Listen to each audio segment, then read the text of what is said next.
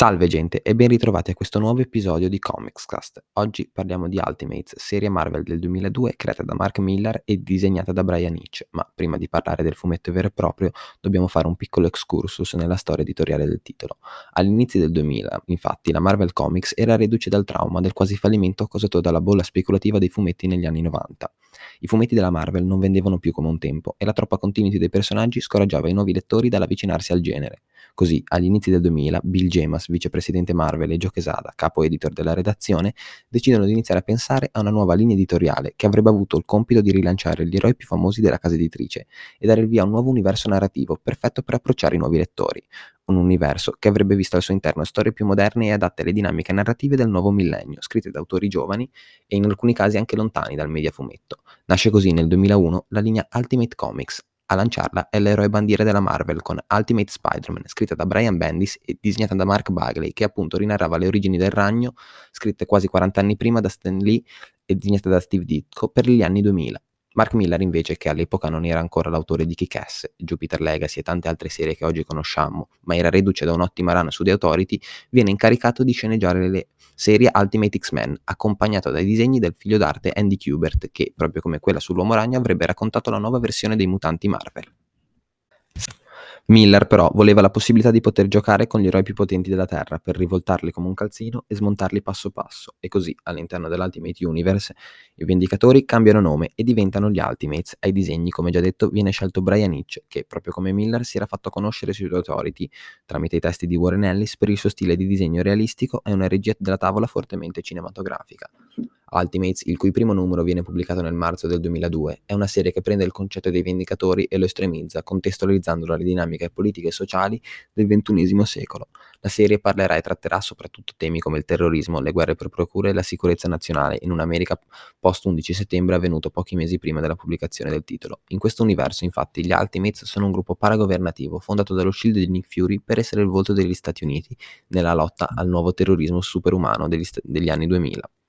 I membri che compongono il gruppo invece sono quelli che i film ci hanno abituato a conoscere, almeno sotto il punto di vista visivo, perché il lato caratteriale dei personaggi è tutta un'altra storia, letteralmente. Miller prende il concetto di supereroi con super problemi, ideato da Lee e Kirby negli anni 60 come base per gli eroi Marvel, e lo porta alle estreme conseguenze. Tutti i vari membri del gruppo soffrono di problemi personali o patologie che si riflettono sul loro comportamento. Capitan America qui è un uomo veramente fuori dal tempo che non solo è vissuto negli anni 40 ma che rappresenta la mentalità degli anni 40 trapiantata in un'America del, degli anni 2000 completamente diversa e che lo fa risultare quasi in, un certo senso quasi macchiettistico e, e grottesco e quasi caricaturale nelle sue azioni e nelle sue frasi nonostante sia un eroe o presunto tale, un uomo che è senza più amici o una famiglia e che combatte soprattutto per un paese radicalmente cambiato che non comprende fino in fondo. Tony Stark è invece un genio miliardario, vittima dell'alcolismo però e delle tendenze suicide. Thor è un attivista con un piccolo gruppo, con un piccolo culto al suo seguito, che ha di poteri ovviamente il fidato martello, trattato da tutti però come un pazzo per vedere le sue farneticazioni su Asgard, Loki e la mitologia norrena. Poi ancora la relazione tossica tra Hank Pym e Janet Van Dyne, trattata con maggior spessore e ripresa dai, fum- dai fumetti Marvel degli anni 70, il triangolo amoroso tra Hulk, Bruce Banner e Betty Ross, qui più esplicito che mai, e tanti altri personaggi come Clint Barton, Occhio di Falco, la Vedova Nera, Scarlet e Quicksilver. Tutti questi fattori contribuiscono a rendere questi personaggi più cinici, diretti e aggressivi rispetto alle loro controparti originali. Mark Miller, che è sempre stato un iconoclasta, e basti pensare che qui appunto Capitan America dice quella famosa frase sulla, mh, presente sulla, sulla maschera del suo costume e la Francia, unisce molto saggiamente il postmodernismo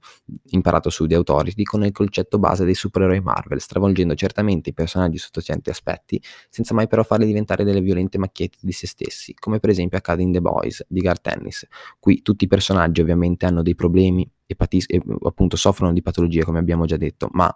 eh, Miller lo racconta in un modo che ovviamente alcuni di questi personaggi appaiono veramente caricaturali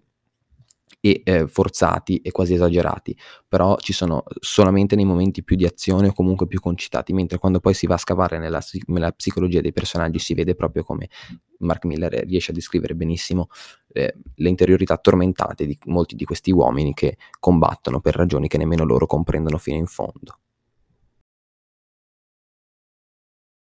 Gli Ultimates sono gli eroi Marvel meno eroi che ci siano, molte volte, per non dire sempre, risultano spregevoli sia nei modi che nei metodi utilizzati, ma questo, a modo loro di vedere, è il prezzo da pagare per la salvezza dell'umanità. Non si tifa per gli Ultimates, se si vuole tifare ovviamente, perché ci piacciono, ma perché sono meno peggio degli avversari che affrontano, in una narrazione che porrà sempre l'accento sui dubbi morali che comportano le azioni di questi protagonisti. Ad accoppiarsi perfettamente con la narrazione di Mark Millar troviamo, come già detto, i disegni di Brian Hitch, Hitch che è un tratto molto marcato e disegna questi corpi ipertrofici cercando comunque di mantenerli quanto più realistici possibili, sia nelle espressioni facciali che nelle proporzioni dei corpi. Il lavoro più grande però viene fatto sulla gestione della tavola e sulle inquadrature delle vignette. La pagina infatti è gestita nella maniera più cinematografica possibile, in modo da rendere fluida la narrazione agli occhi del lettore e agevolare la lettura grazie al sapiente uso di campi lunghi, primi piani e splash page, soprattutto nei momenti d'azione che, per coordinazione e messa in scena, ricordano i film action degli anni 2000 come Matrix e Old Boy. Inoltre, leggendo oggi, dopo tutto ciò che è stato fatto al cinema con il Marvel Cinematic Universe, ci si rende conto di quanto Ultimates sia stato fondamentale ispirazione soprattutto per il primo Avengers, che ne copia paro paro determinate scene che sono diventate ormai cult. Fa sorridere anche perché, poco prima dell'uscita del titolo, Mark Miller, intervistato da dei giornalisti, rilasciò una dichiarazione dove eh, dichiarava che Ultimates sarebbe stato come un film sui Vendicatori, perché al cinema non poteva essercene uno e non ce ne sarebbe mai stato uno. Tornando invece a questioni più editoriali, la serie Ultimates, scritta da Mark Miller, è divisa sostanzialmente in quelle che possiamo definire due stagioni o due parti di una grande saga, scritta dal, dall'autore. La prima parte, che va dal numero 1 al 12 e che sostanzialmente racconta l'unione del gruppo, la sua origine e l'affrontare di una minaccia globale, e la seconda parte, che conclude una macro trama generale che va invece dal numero 13 al 24. Ad essere onesti però questa seconda parte presenta alcuni difetti dal punto di vista narrativo, non eccessivi, piccolezze, il fatto che Mark Miller per esempio scelga di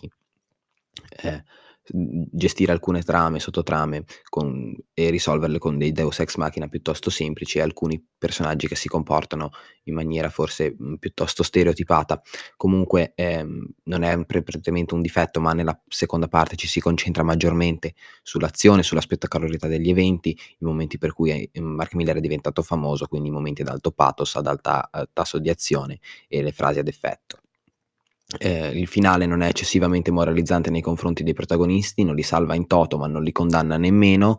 ehm, visto che comunque Ultimates sarebbe continuata, eh, è stata poi rilanciata con nuovi autori e il destino dell'Ultimate Universe avrebbe preso una, prospettiva diversa, ma questo è materiale per un altro episodio. Gli Ultimates di Miller H rimangono comunque un'ottima lettura per chi magari è reduce da The Boys e cerca una storia di supereroi adulta e cinica, ma anche per chi vuole avvicinarsi all'universo Marvel tenendo comunque conto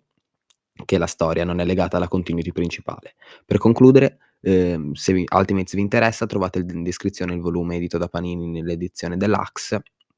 Io invece vi ricordo di condividere il più possibile questo episodio e di seguire Comicscast su YouTube, Spotify e Instagram per non perdere nessun episodio e nessuna novità. Alla prossima!